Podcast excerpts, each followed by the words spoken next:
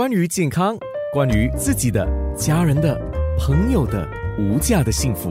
健康那件事。健康那件事，我们请林立明中医师来跟我们讲汗症，出汗的汗，症状的症，不正常出汗的意思吗？对呀，不正常出汗，从中医角度来看，它可以单独出现，就属于西医所谓原发性多汗症。不过，它也同样可以伴随着一些原发疾病，就好像我们讲更年期综合症、癌症、糖尿病、结核病、甲亢、甲状腺亢进的病人，一些风热湿症等等这些原发疾病造成的病理性的出汗，所以这个就是不健康的出汗，这个是病症的出汗。病理，病理就跟病有关了。从中医角度来讲，这个汗症它可以分成五个种类：自汗、盗汗、脱汗、战汗跟黄汗。自汗就是说，在白天的时候，你的汗出过多，不活动，或者你稍微动一点点，你都汗出不止。原因就是因为你阳虚造成的，它会伴随一些阳虚的症状，就会看到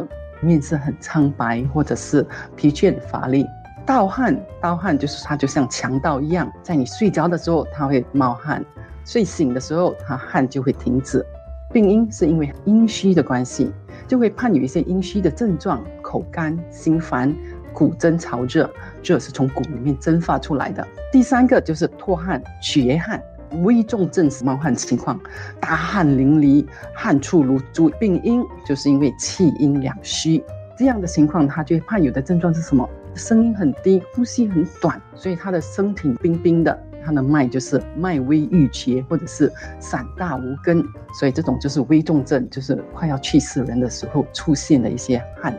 第四个就是战汗，战汗就是打仗了，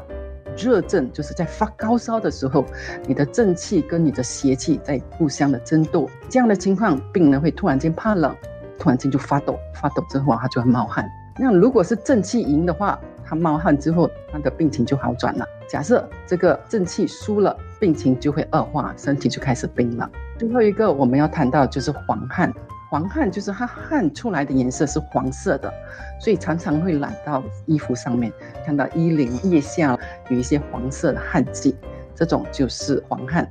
病因主要是湿热蕴结所造成的，汗有一些湿热的一些症状，口中很黏腻。口苦、口渴又不想要喝水，然后小便不利，舌苔就会黄又腻的，这个就是黄汗。有一些不正常的情况之下冒出的汗，我们自己就要注意。比如说晚上睡觉忽然间出汗、盗汗。盗汗我们很常看到更年期妇女常常盗汗。除了这种晚上忽然间出汗，还有怎么样的情况之下我们自己特别要警醒呢？看到别人不冒汗，就等你在冷气房里面十七、十八度的时候。人家就很冷，可是你看你坐在那边，你的汗一直在流，这个就是自汗。最常见的有些人就是说，一紧张起来，我的手汗，甚至不紧张的时候手都是湿湿的，所以你摸上去它就很排泄了，不好意思，手在身上擦干了才跟你握手。手足汗也是一种异常的冒汗。最常听到人家就会说，不好意思啊，我出汗是比较多，这个可能是不好意思，但是有些人真的觉得自己出汗比较多。所以我们就要看他伴有的一些症状。假设你出汗了之后觉得很累很累，就有点异常了。